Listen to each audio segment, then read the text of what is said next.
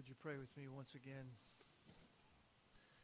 Father, as we approach our time in your word, I pray that you would illumine our minds and our understanding, that you would allow the word spoken to be just what it is you would have us hear, that we would grasp the meaning of what you have said so that we know you. Thank you for this privilege, we pray, in Jesus' name. Amen.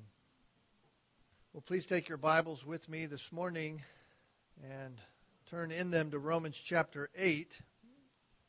I would imagine by now you could probably just put your Bible on the end and just let it flop open. It would probably flop to that section. Romans chapter 8. It's been a wonderful time for us to hear the words of Romans over and over and over again concerning our spiritual position as Christians in the sight of God the Christian is in a position of no condemnation. What a monumental truth. No condemnation for those who are in Christ. And I trust that you have personally been pondering that reality concerning your own life before God. If you are a true believer, that is your reality, and you ought to be pondering it before God you are not condemned. We have a tendency to condemn ourselves. We have a tendency to look in the mirror and see all of the ugliness of the reality of life in which we fail on a regular basis to do that which God requires of us and calls us to and has equipped us for. And so we have a tendency to condemn ourselves, and yet from God Himself is those words, You are not condemned you are not condemned. That is not a position for just some who believe upon Christ. It is not a special group of Christians that are in that position before God. It is every Christian's position. And therefore, we have seen that it is the Christian's character to live according to the Spirit of God that has been given to us through our relationship with Jesus Christ. In other words, since we have been unified with Christ, Paul says, therefore, you have the Spirit of Christ in you. Since you have been unified with Christ by faith and you are in this position of no condemnation, as a seal of your guarantee, God has sent His Spirit. Jesus Christ has given us His Spirit to live within us. And both of those realities, being unified with Christ and the Spirit of God living in us, is proof of the validity of our position before God of no condemnation. Then we began to see last Lord's Day that because of our now exalted position, and in light of our new character by means of the Spirit of God in us, therefore we are not debtors to the flesh. We are not debtors to the flesh. So this takes us then from thinking of our salvation in the sense of just a future glory the reality that one day we will be able to do and we will do perfectly all that God asks us because we will be glorified. This takes us then from that view in our minds to practical living right now. How do we live as Christians right now? In other words, we do not owe the flesh anything. We are not debtors to the flesh. We owe the flesh nothing, and by flesh, Paul means our sinful life. We owe nothing to our sinful life that was devoid of any thought of God at any time. We do not owe anything to that old sinful life. In fact, now we owe everything to Christ. Now we owe everything as Christians to Christ. And therefore, right now, in our living, we are to be continually putting to death the deeds of the flesh through the power of the Spirit that has been given to each and every Christian. Each and every one of us has been given the power of God. So allow me to remind us again the Spirit has been given not just to some of us. The Spirit of God has not simply been given only to those who somehow are the super Christian. The Spirit of God has been given to every Christian. He has been given to all of those who have believed in Jesus Christ. Therefore, we can never say and we can never convince ourselves into the position that we cannot obey. Or that something is simply too tough for us to obey. Just as we learned last Lord's Day from 2 Peter chapter 1, we have been given not some of the tools that we need for godly living. No, Instead, we have been given everything pertaining to life and godliness. Everything pertaining to life and godliness. And if we would be diligent to exercise what we have been given, then we will show ourselves to be the Christians that we are, and our lives will then and therefore be useful in the hands of God. That is the essence of the words of 2 Peter chapter 1 verse 3 and following. That's what Peter is saying. We looked at that in detail last week. And so we bore out some practical implications for that for our lives in light of that reality, in light of that truth. And we said this number one, because of our position in Christ and that we have been given everything and we have the Spirit of God, the power of God in us, then it is absolutely foolishness. It is foolhardy, we said, for us to not obey the Word of God. It is simply foolishness for those who claim Christianity and who are truly saved to go on living disobediently to the Word of God. We are no longer in the flesh, verse 9 of Romans chapter 8 says. However, you are not in the flesh, but in the Spirit. And so, God is saying to us that since we are Christians, then we must realize that we are no longer where we used to be positionally. Sometimes our problem in Christianity and sometimes our problem in obedience is the reality that we we just don't really settle in the fact of who we are. We forget to realize just who we are. Our continual desire, uh, uh, Scripture says, our continual desire and our drive of life before God saved us was to be living after the flesh. That's who we were. We just did sin. We loved it. That's what we lived for. That's who we were. This is why we say in theological terms that uh, someone who is unsaved follows their life according to their nature. They are dead. They do dead things. They love the deadness. Why? Because that's who they are by nature. But we are not that. We are, we are not dead by nature. We used to be outside the life of God. We used to be dead by nature. We used to be apart from the Spirit, but not anymore. Not anymore. Now we are in the Spirit, verse 9 says. So why then, why then would we ever go back to living for the fleshly things? Why would we ever expend our energy on that stuff? Being a Christian means that you have been transferred from the domain of darkness. We've been transferred out of that. So, how foolhardy is it for us, the Christian, to not live in obedience to the things of the Spirit? It's absolutely ridiculous. It's foolhardy. So, that was the first implication that we drew from that understanding. And then, secondly, because it's ridiculous for us to obey the flesh, we said that we must kill sin and we kill the deeds of the flesh. Why? Because we understand who we are.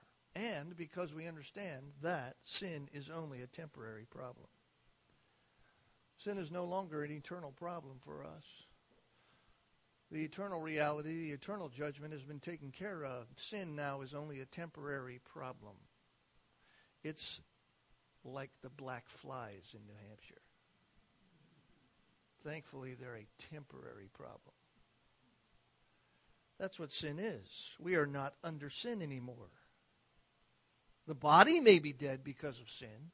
We are in this physical realm. We need to relinquish. This one day, this mortal will take on immortality, the Bible says, but the spirit is alive. You have been raised with Christ. Your soul, your spirit is alive. It will never die. And therefore, we have been set free. So do not live for the temporal. That's the implication. You have been set free. To live for the temporal is to live in the realm of death. To live a life of the flesh is to live a life that always leads to death. Therefore, we must not pander to it. And so we can rightfully say, and we should never believe that we are somehow ill equipped to do what is right before God. And since we are equipped, then God expects us to walk according to it. So that's a brief review of where we were last week. I had to say all of that because unfortunately last week didn't get recorded. And so now we have we're caught up in a brief form. You say, well, you could have stopped really soon last week if you'd just done that section like that. Well, God wouldn't have it that way.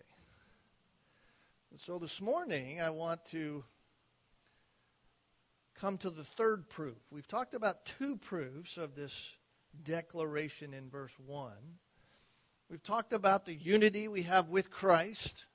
That's proof number one. We've talked about the work of the Holy Spirit in us, the character change that has taken place in us because of the Holy Spirit. There's a third proof here, and we're going we're to have seven before we're done here, but this is the third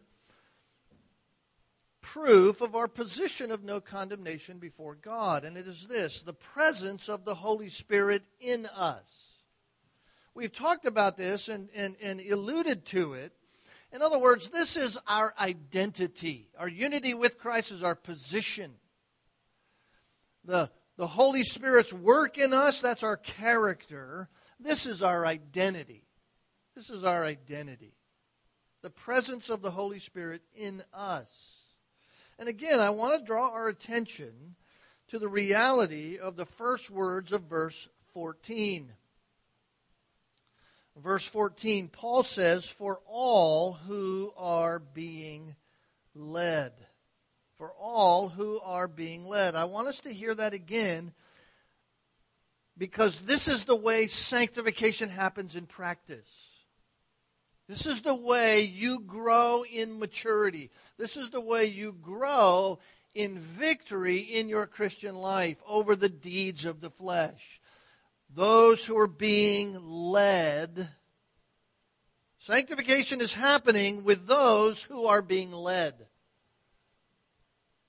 I hope you notice that Paul did not say that it is for those who are being coerced by the Spirit.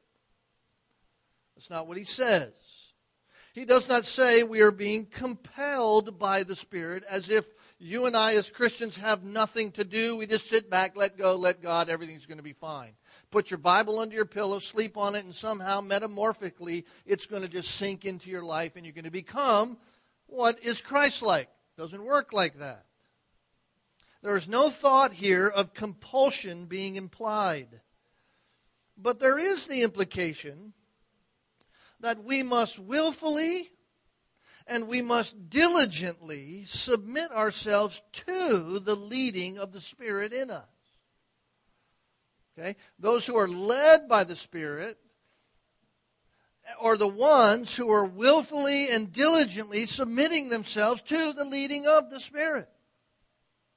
In other words, there is a God ordained cooperation that takes place for your practical sanctification. The Christian and the Spirit of Christ in us is in this God ordained cooperation so that the killing of the flesh takes place. So that the mortifying of the deeds of the flesh happens. Listen, we cannot mortify the sinful deeds of the flesh without the Spirit. You cannot do it on your own. You could not become saved by yourself. You could not breathe as a dead person on your own. You needed somehow to have some outside intervention that would make you alive. And now that you are alive, the Spirit indwells you. You cannot kill the deeds of the flesh that want to continually attack without the Spirit. And the Spirit will not do the killing of the flesh without our submissive involvement with the Word of God. Let me say that again. The Spirit, you will not kill the deeds of the flesh without the Spirit, and the Spirit of God will not mortify the deeds of the flesh in you without your submission to the Word of God. It will not happen. You will not kill sin without the Word of God being practiced. This is the way in which God has designed that we be sanctified. This is the way in which God has designed here and now, as we live on this earth, that we become more and more like Christ in practice. We are like Christ in position. We are righteous before God. Now we have to live that out in practice. The Spirit is in the position of leading, and we must follow the leader. And the beauty of this reality is that there is an assurance being implied here in Paul's words. Not an assurance in the sense of our salvation. That, that certainly covers this entire chapter. Paul, uh, rather, really from chapter 6 on, Paul wants to ensure that we, we understand full salvific assurance. But that's not the assurance I'm talking about here. There is an assurance here that if we follow the Spirit, and we follow his leading by submission to the Word of God, there is an assurance that you will, in fact, kill the deeds of the flesh. You can be rest assured that if you follow the Spirit's leading through submission to the Word, you will kill the deeds of the flesh. That's the assurance that's implied here. Think about this in your own life. You have a sinful pattern that you've been seemingly unable to kill. You prayed that God would take it away. Please, God, just take it away. You've tried to kill it with all kinds of behavioral techniques. You've attempted all kinds of various tricks, mind games, all in hopes that the sinful pattern that you seem to be caught in will just go away. Time and time again, you try it again. Time and time again, you try something new, and you find that you're right back at it again. Does that describe anybody? Why? Why? Because you have not been following the lead of the Spirit. You have been leading the parade against your sin. You have been leading the parade against your sin. You have done it your way. You have even possibly convinced yourself that overcoming that particular sin is impossible. And that you don't have what it's going to take anyway. And yet, the reality is we have clear instructions from the Word of God that we must follow the Spirit. We must follow the Spirit. And so, what must we do? What must we do in order to follow the Spirit? Well, it's very simple. It's very simple. We must open the Word of God. And we must study the Word of God. And we must believe what it says believe that what it says is the way to victory so that we might know what God would have, and then we must follow that. We are to do it. Notice this is exactly what Paul says is the reality of those who are the children of God. This is what the sons of God do. Verse 14 For all who are being led by the Spirit of God, these are the sons of God. This is what the sons of God do. The sons of God mortify the deeds in the flesh by following after the Spirit, by going to the Word of God, by studying the Word of God, by intaking the Word of God, believing it, and then doing it. Don't just be, James said, a hearer of the Word, but be a what? Doer. You want to have victory over your sin? You want to have an assurance that you will kill sin? Go to the Word of God and begin to put it into practice. That's what the Spirit uses. This is what the sons of God do. Jesus said it a different way in John 13. If you love me, you will what? Keep my commandments. You'll obey me. That's just another way of saying the same thing that Paul is saying here. This is what the sons of God do. And if you're diligent in your following, by and through the Spirit's power, you will be fruitful at killing sin. The deeds of the flesh will be killed. And you know what that you know what that reveals to us when that takes place in our life? A real genuine relationship. There is a real genuine relationship happening. In fact, it says here that we have been adopted into the family of God. Notice verses verse 15. For you have not received the spirit of slavery leading to fear again. Fear of what? Fear that you're aren't in this position of no condemnation. Fear that that sin that you have done is leads to the place where God is no longer your father, that he's condemning you. We have not received the spirit of slavery leading to the fear again, but you have received a spirit of adoption as sons by which we cry out, Abba, Father. Now that is our new identity.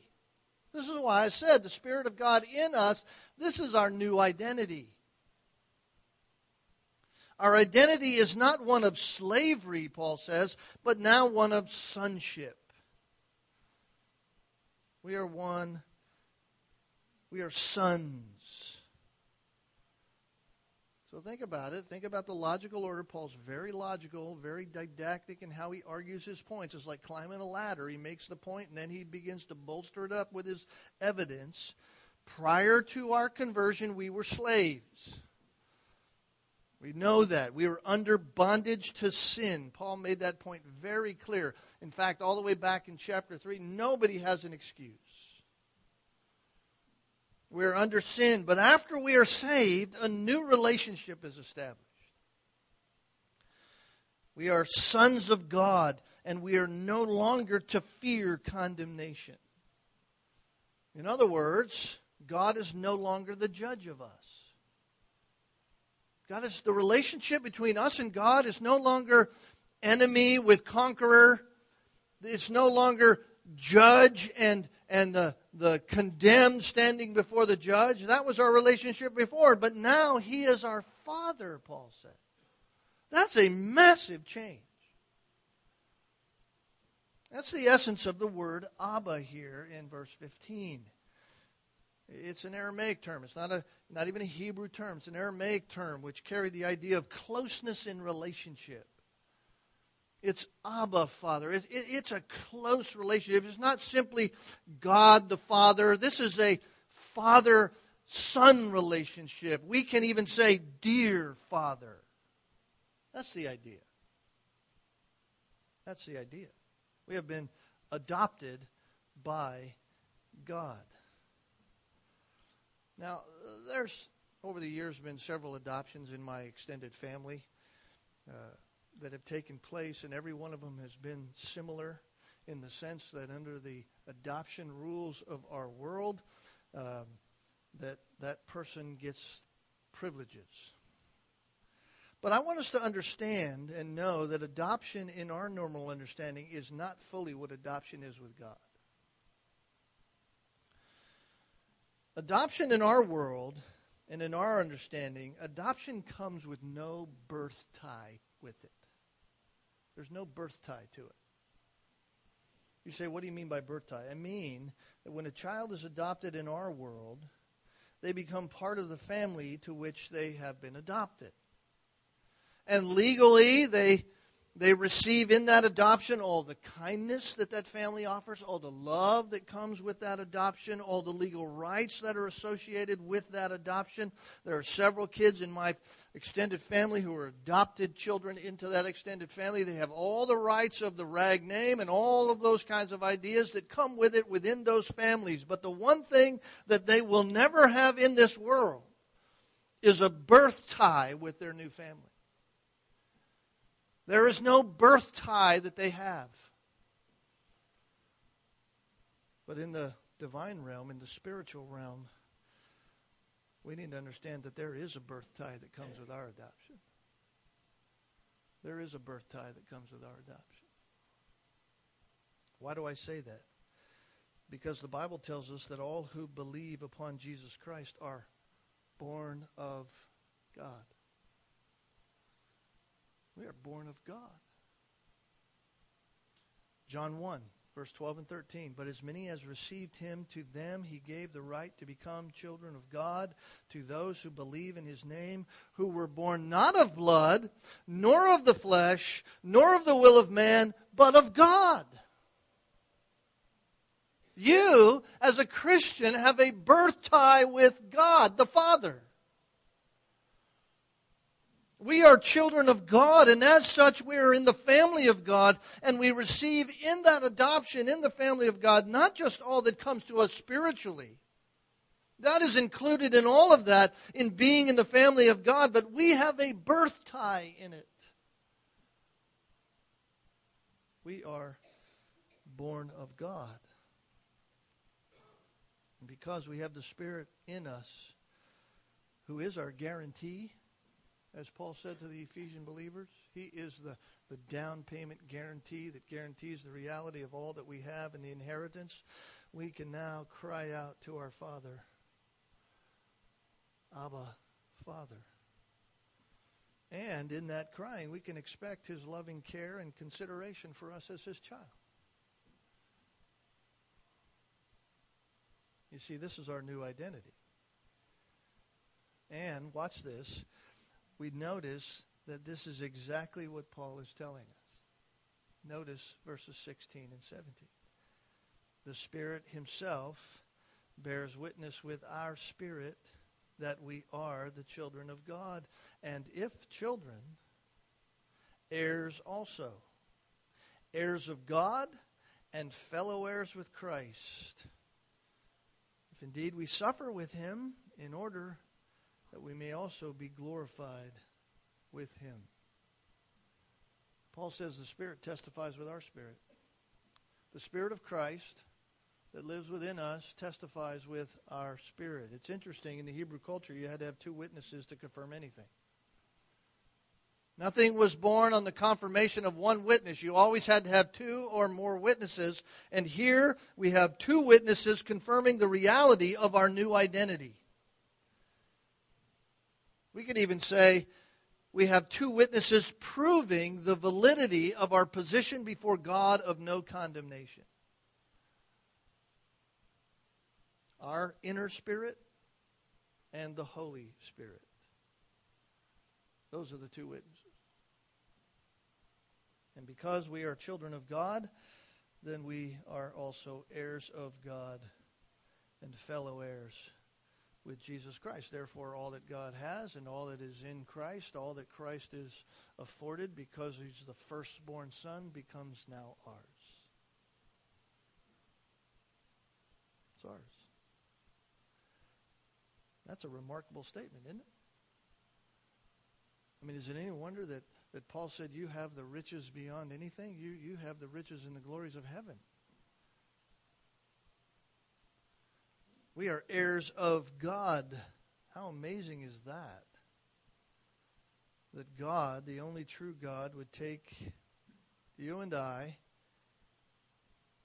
and do all that he had to do in order to redeem us so that he could take us into such a personal relationship that we would actually be his heir.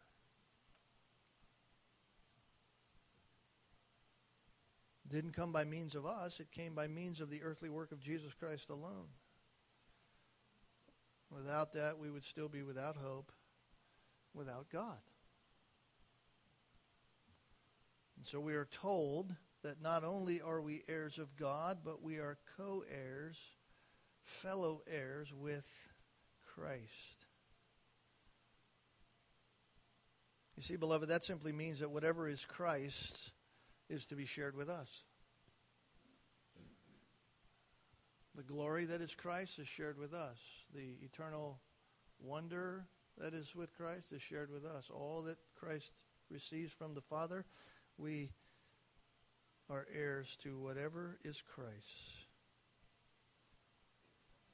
And that understanding, that realization for us, that grasping of that truth and that understanding ought to motivate us to endure right here, right now.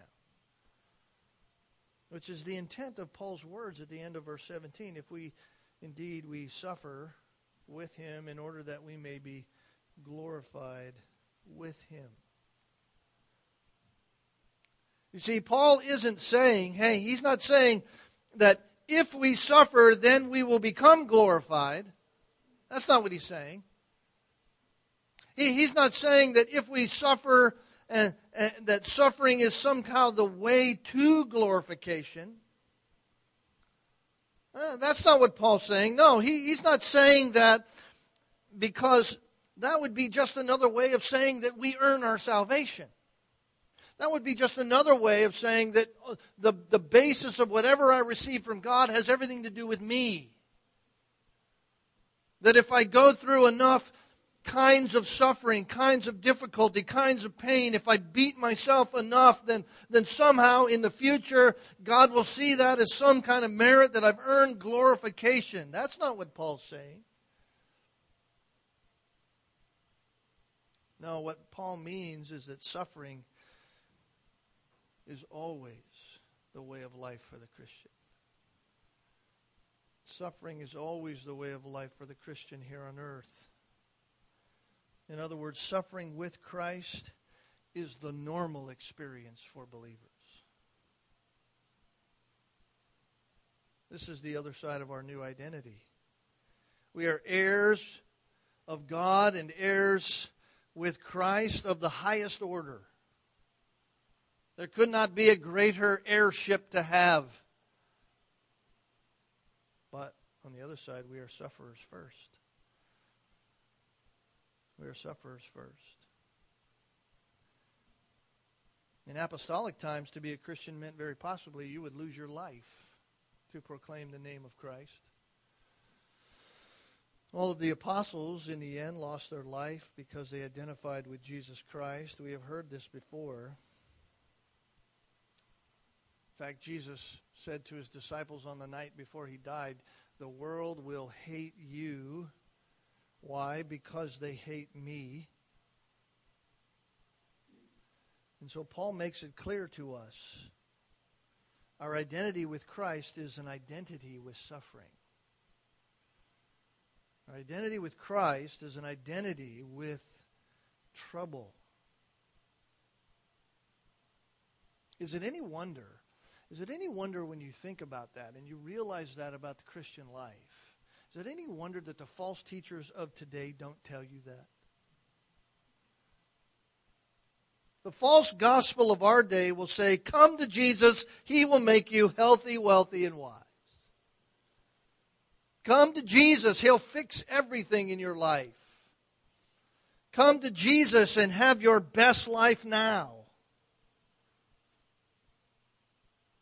That's a false gospel. And the false gospel will say that Jesus wants you happy.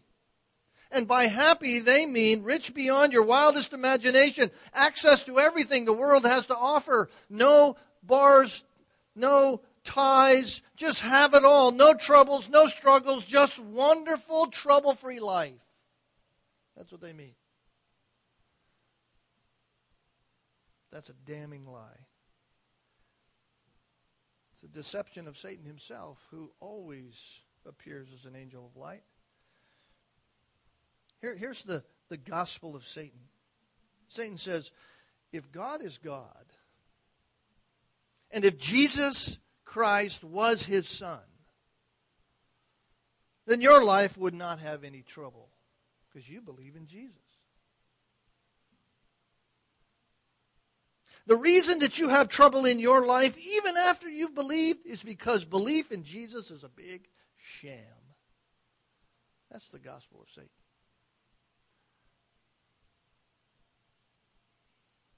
This is what's behind the questions of people's questions in life of if God is such a loving God, why does bad things happen to good people in this life? Listen, brothers and sisters, according to the scriptures, none of us are good. Nobody's good. In fact, nobody's getting anything they don't deserve except the Christian who has des- gotten undeserved mercy. We did not deserve it.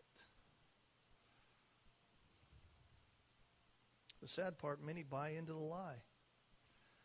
Many buy into the gospel of Satan and they begin to say, well, if, if I'm really a Christian, then why is my life having so much trouble? Why does all this happen to me? I'll just say it this way. The suffering that we undergo here because of our identity with Jesus Christ and as Christians, by God's design, is part of our preparation for the glory that is awaiting us. It's part of our preparation for the glory that is awaiting us. Hebrews chapter 2, verse 10 says that Jesus himself, listen to this, this is incredible. Jesus himself was made perfect through sufferings. I thought he was perfect. That's not what that word means. Become by nature perfect. He was by nature perfect, but he was trained in that perfection through sufferings. Chapter 5 of Hebrews, verses 8 and 9 says that although he was a son, he learned obedience from the things which he suffered. Christ took on full humanity. He was fully man, yet without sin. He suffered just like we do, yet without sin. He learned obedience from the things he suffered. Philippians chapter 2, verses 9 to 7 says that because Jesus endured the death on the cross, here's what it says God highly exalted him and gave him the name which is above every name. Why? So that the name of Jesus, every knee would bow in heaven and th- uh, in things in the earth and things under the earth, and every tongue should confess that Jesus Christ is Lord to the glory of God the Father.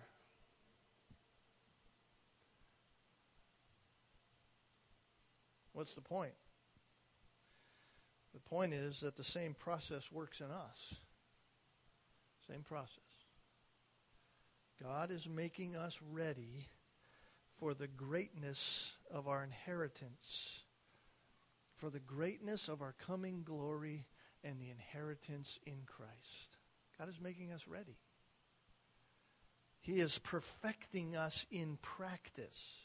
He is perfecting us in actual outworking of obedience, and that comes the same way for us as it did for Jesus Christ through suffering. Paul said to the Corinthian believers, for momentary light affliction is producing for us an eternal weight of glory far beyond all comparison. I know some of us are going through some pretty difficult times. Some of that stuff is brought on by our own foolishness and our own willful disobedience, and yet much of it is brought on because we are suffering for Christ.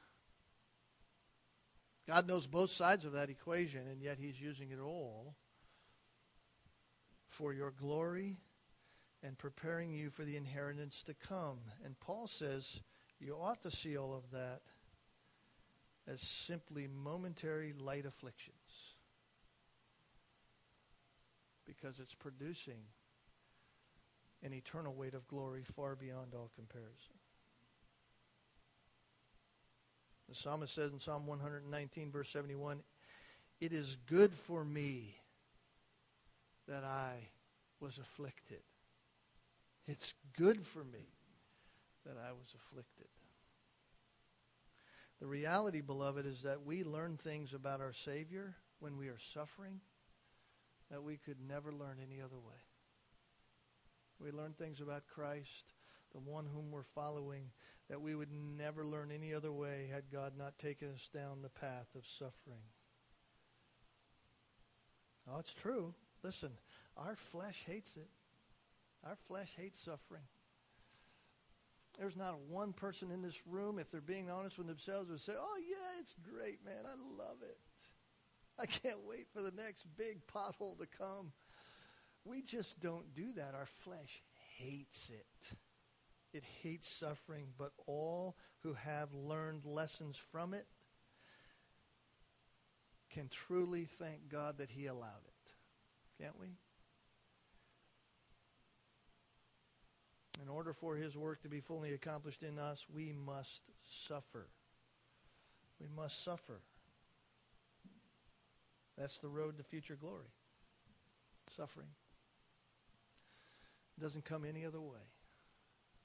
No other means by which we can become more Christ like. We must suffer, and we will suffer, for all who desire to live godly in Christ Jesus will be persecuted, the Bible says. We must suffer. So, what's a Christian? We've been answering that question all along. What's a Christian? All right? Paul says you're now not under condemnation.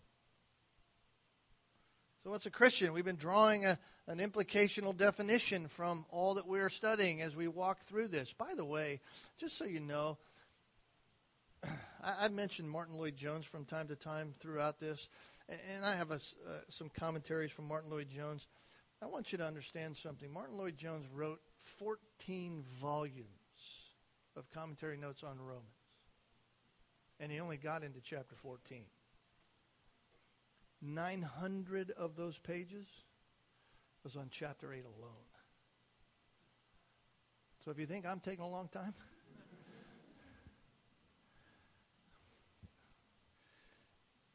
what is a Christian?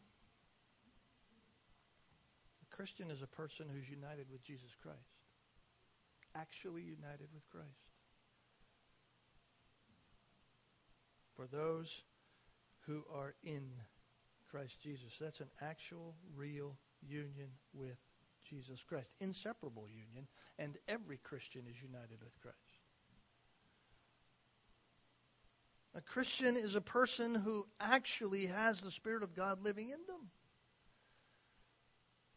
They actually have the Spirit of God in them. You are not in the flesh, but you are in the Spirit if the Spirit of God dwells in you. You see, it's a, it's a reality of two sides. The Spirit of God dwells in you, and therefore you are not in the flesh. You are in the Spirit. So the Spirit of God is in you and, and envelops you. You are in that realm.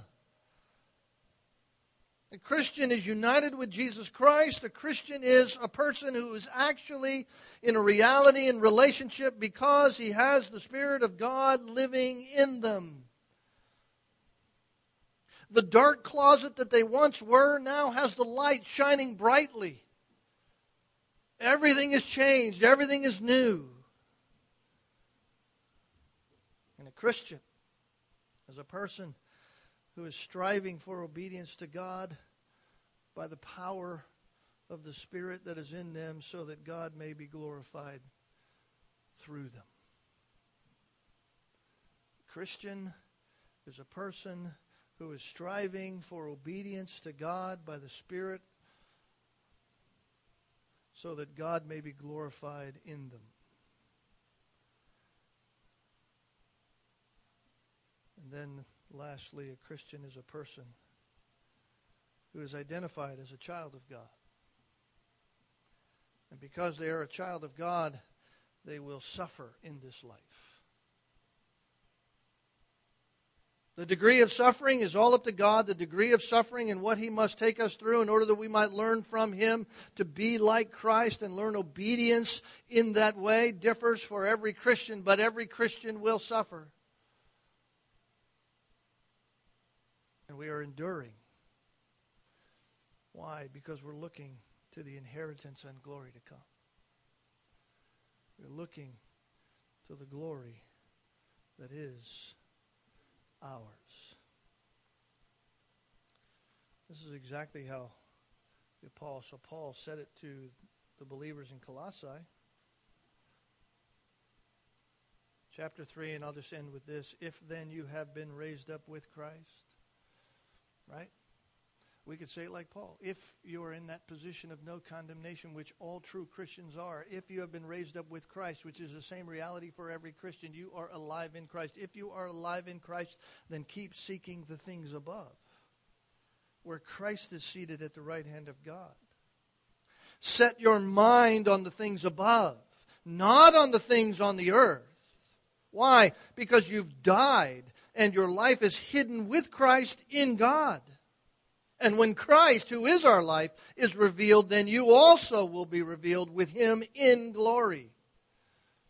Therefore, consider the members of your earthly body as dead to immorality, impurity, passions, evil desires, and greed, which amounts to idolatry. On account of these things, wrath of God will come and in them you also once walked, and you were living in them, but now you also put them aside. Put aside anger and wrath and malice and slander and abusive speech from your mouth. Don't lie to one another. Since you laid aside the old self with its evil practices and put on the new self, who is being renewed to a true knowledge according to the image of the one who created him in which there is no distinction between Greek or Jew, circumcised, uncircumcised, barbarian, Scythian, slave, freeman, but Christ is all and in all. So, as those who have been chosen of God, holy and beloved, put on a heart of compassion, kindness, humility, gentleness, and patience, bearing with one another, and forgiving each other, whoever has a complaint against anyone, just as the Lord forgave you. Beyond all that, put on love. Love's the perfect bond of unity. You see? You see, it's our it's our understanding of who we are. It's our understanding of who we're linked to. It's our understanding of what we have by way of the Spirit. It's our submission to the Word of God. And when we do that, we will be victorious. We will not simply be assured of our salvation, but we will be assured that we will kill the deeds of the flesh. When you do that, suffering will happen. You will fight against yourself with every effort. Your flesh will fight back with all of its being.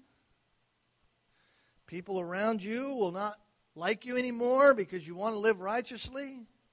You'll call them out. You'll expose dark things you will suffer.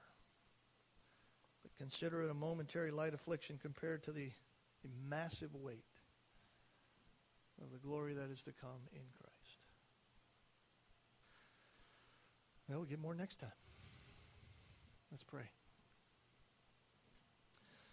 Father, thank you for this, this brief time this morning to open your word and to look at the reality of having the Spirit in us and our identity being a child of you,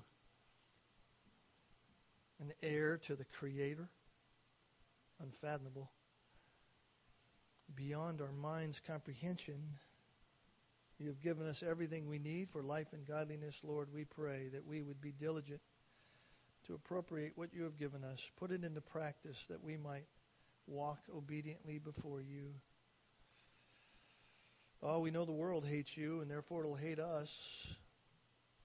But none of that ought to matter, for we look to the things above, setting our mind on the things above, that we might continue to treat one another in the way Christ has treated us, that others might see Christ, even if that means they kill us.